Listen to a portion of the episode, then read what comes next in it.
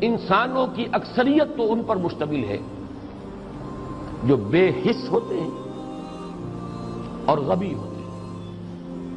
جو ہو جائے ہو جائے۔ ڈھیٹ انسان۔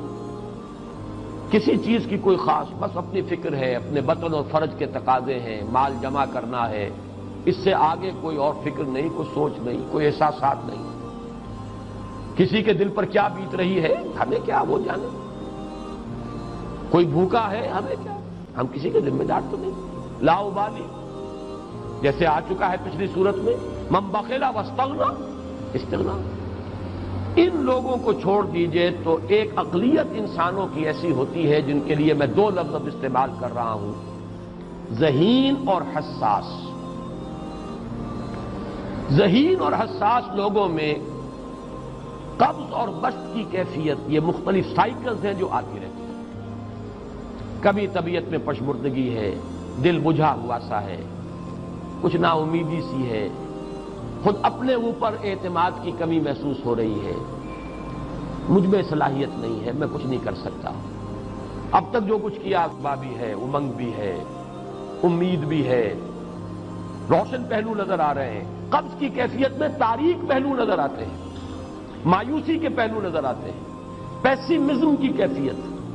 اور یہ جو بست کی کیفیت ہے، اس میں روشن پہلو۔ دیکھو، یہ بھی تو ہے نا، آخر یہ بھی تو ہوا ہے، اور بھی ہو سکتا ہے۔ آخر اب تک میں نے یہ کام بھی تو کر لیا، آگے بھی مشکل آسان ہو سکتی ہے۔ یہ دو کیفیات ہیں قبض اور بست کی، جن کو کہ صوفیاء کرام نے یہ اصطلاحات یہ عنوان دیے قبض اور بست۔ جتنی انسان کے اندر حساسیت کی کیفیت زیادہ ہوگی، ذہانت زیادہ ہوگی اتنا ہی یہ جو ویوز ہیں، اس کی ایمپلیٹیوڈ زیادہ ہوتی ہے۔ کم ذہین انسان ہے، کم حساس ہے، آئیں گے تو صحیح ہے، لیکن یہ کہ وہ ویو جو ہے، اس کا ایمپلیٹیوڈ جو ہے، اس کے اندر اوپر اور نیچے کی کیفیت زیادہ نہیں ہوگی۔ لیکن جتنا یہ معاملہ بڑھتا ہے، یہ جو ویو ہے، اس کے ایمپلیٹیوڈ بڑھتا چلا جاتا ہے۔ لیکن نارمل انسان کا معاملہ یہ ہے کہ یہ حدود کے اندر رہے۔ اسی کی ایک کیفیت جو ہے اب نارمل جب ہو جاتا ہے یہ، یہی ہے جو جدید ہماری جو سائیکولوجیکل میڈیسن ہے، اس میں اسے مینیکس ڈپریسو سائیکوسس کہا جاتا ہے۔ مایوسی ہوئی تو اتنی ہوئی کہ جیسے کمر ٹوٹ کر رہ گئی۔ اور اسی ڈپریشن میں ہوتی ہیں خودکشیاں۔ خودکشی کر جاتا ہے۔ ڈپریشن کچھ روشن پہلو نظر ہی نہیں آ رہا۔ اور جب کیفیت ہوتی ہے انشرا کی تو آدمی خوب بھاگ رہا ہے، دوڑ رہا ہے، امنگ ہے، محنت ہے، دوڑ رہا ہے، امیدیں ہیں۔ اب ہر چیز کا روشن پہلو نظر آ رہا ہے۔ عجیب ہے یہ۔ اصل میں مجھے کچھ تجربہ بھی ہوا ہے۔ ہمارے خاندان میں بھی یہ مرض موجود رہا۔ میرے والد مرحوم کافی طویل عرصے اس میں ایک ڈپریسو سائیکوسس کے مریض رہے۔ کچھ ہوتا ہے یہ معاملہ۔ ویسے بھی شاید ہمارا خاندان جو ہے اس کیٹیگری میں آتا ہے جس میں ذہانت نسبتاً کچھ زیادہ ہے، حساسیت بھی نسبتاً کچھ زیادہ ہے۔ یہ دوسری بات ہے کہ کوئی شخص جو ہے، یہ فلسفے کے طور پر اختیار کر لے کہ اپنے آپ کو ڈھیٹ بنا لینا ہے، یہ فلسفہ بھی بن سکتا ہے۔ لیکن یہ ہے کہ اگر آدمی چھوڑ دے اپنی طبیعت کو، تو یہ دونوں کیفیات آتی ہیں۔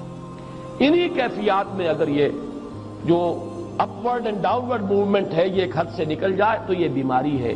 مینیک سائیکوسس مینیک ڈپریسو سائیکوسس اس میں جب آدمی ہوتا ہے وہ اپر کیفیت میں، تو اس کے اندر بڑی عظیمت ہے، روشنی ہے، امید ہے، لوگوں سے گفتگو کر رہا ہے، حق بول رہا ہے۔ خوب جو ہے محفل کے اندر، اب وہ محفل میں اسے دلچسپی محسوس ہو رہی ہے۔ اور اسے ہر چیز کا روشن پہلو نظر آ رہا ہے۔ خود اپنے وجود کا بھی روشن پہلو، دوسروں کے وجود کا بھی۔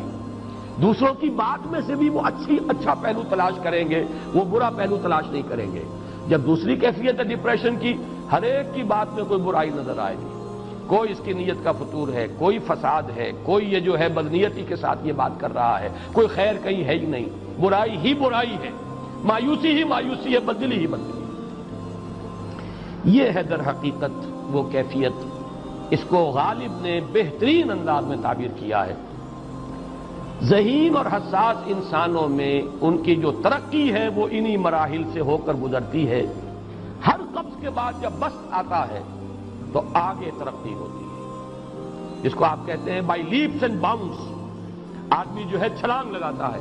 گویا کہ ایک درجہ جو پہلے تھا، اس سے آگے درجہ انسان کا جو ہے، اس سے بلند تر پوزیشن پر انسان پہنچتا ہے۔ ہر قبض کے بعد جو نیا بست آتا ہے، وہ ایک نئی کیفیت، نئی شان، نئی بلندی، نئی رفت لے کر آتا اس کو غالب نے تعبیر کیا ہے، بہت خوبصورت انداز میں رکتی ہے میری تباہ، تو ہوتی ہے رواں اور۔ یہ ہے وہ معاملہ جو ان آیات مبارکہ کے پس منظر میں ہے۔ اسی لیے اب میں آپ کو اس کا حوالہ دے رہا ہوں۔ تفسیر مظہری میں قاضی ثناء اللہ پانی پتی رحمت اللہ علیہ نے بہت عمدہ بات فرمائی ہے کہ حالت قبض اگر کسی شخص پر تاری ہو تو اس حال میں اکسیر کا درجہ رکھتی ہے یہ سورہ مبارکہ۔ اس لیے کہ یہ نازل ہوئی ہے محمد الرسول اللہ صلی اللہ علیہ وسلم پر، اسی حالت قبض میں۔ اس میں اب اللہ تعالیٰ فرما رہے ہیں وضحا قسم ہے دن کے دھوپ چڑھنے کے وقت کی واللیل اذا سجا اور قسم ہے رات کی جبکہ وہ چھا جائے یا ساکن ہو جائے، سجا کے دونوں معنی سکون۔ ما ودا کا وما قلا آپ کے رب نے آپ کو رخصت نہیں کیا ہے، نہ ہی وہ آپ سے ناراض ہوا ہے۔ ولل آخرت و خیر اللہ کا بنا لولا اور اس کے بعد جو وقت آئے گا، اس قبض کے بعد وہ پہلی سے بھی بہتر ہوگا۔ ولا سوف یوتی کا رب کا فتح ان قریب آپ کا رب آپ کو اتنا کچھ دے گا، اتنا کچھ دے گا۔ آپ کی محنتوں کے وہ وہ نتائج سامنے آئیں گے کہ آپ راضی ہو جائیں گے۔ علم یجد کا یتیم فہاوا کیا اس نے اے محمد آپ کو نہ پایا کہ آپ یتیم تھے؟ پھر پناہ دی، آپ کے لیے بندوبست کیا۔ بابا جدہ کا غولن فہدا۔ اور پھر جب آپ شعور کی پختگی کو پہنچے اور غور و فکر کا مرحلہ آیا، حقائق میں انسان کو سوچ بچار کا مرحلہ آیا اور آپ کو دیکھا کہ آپ تلاش حقیقت میں سرگرداں ہیں تو ہدایت دی۔ وہ مجدہ کا آئلن فاغنا پایا آپ کو تنگ دست تو غنی کر دیا فامل یتیم فلا تخر۔ ہم نے آپ کو یتیم پایا، پناہ دی۔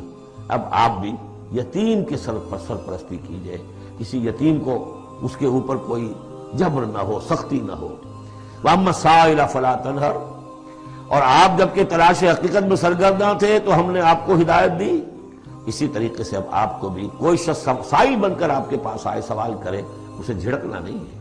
وَأَمَّا بِنِعْمَةِ رَبِّكَ فَحَدِّسْ اور جو ہدایت تمہیں دی ہے ہم نے، اب اسے عام کرو۔ یہ نعمت ہے، آپ کے رب کا انعام ہے، یہ ہدایت جو آپ کو عطا ہوئی ہے، اس کو بیان کرو۔ اس کے بیان کرنے میں یہ بھی ہے کہ اللہ کے انعامات کا چرچا انسان کرے، اس کا شکر ادا کرنے کے لیے۔ اور یہ بھی ہے کہ اس کو پھیلائے اور عام کرے، دوسروں تک پہنچائے، ورنہ وہ بخل ہو جائے گا کہ وہ دولت جو ہے ہدایت کی، اس کو آدمی صرف اپنی ذات تک محدود رکھے اور اس کا جو خیر ہے، وہ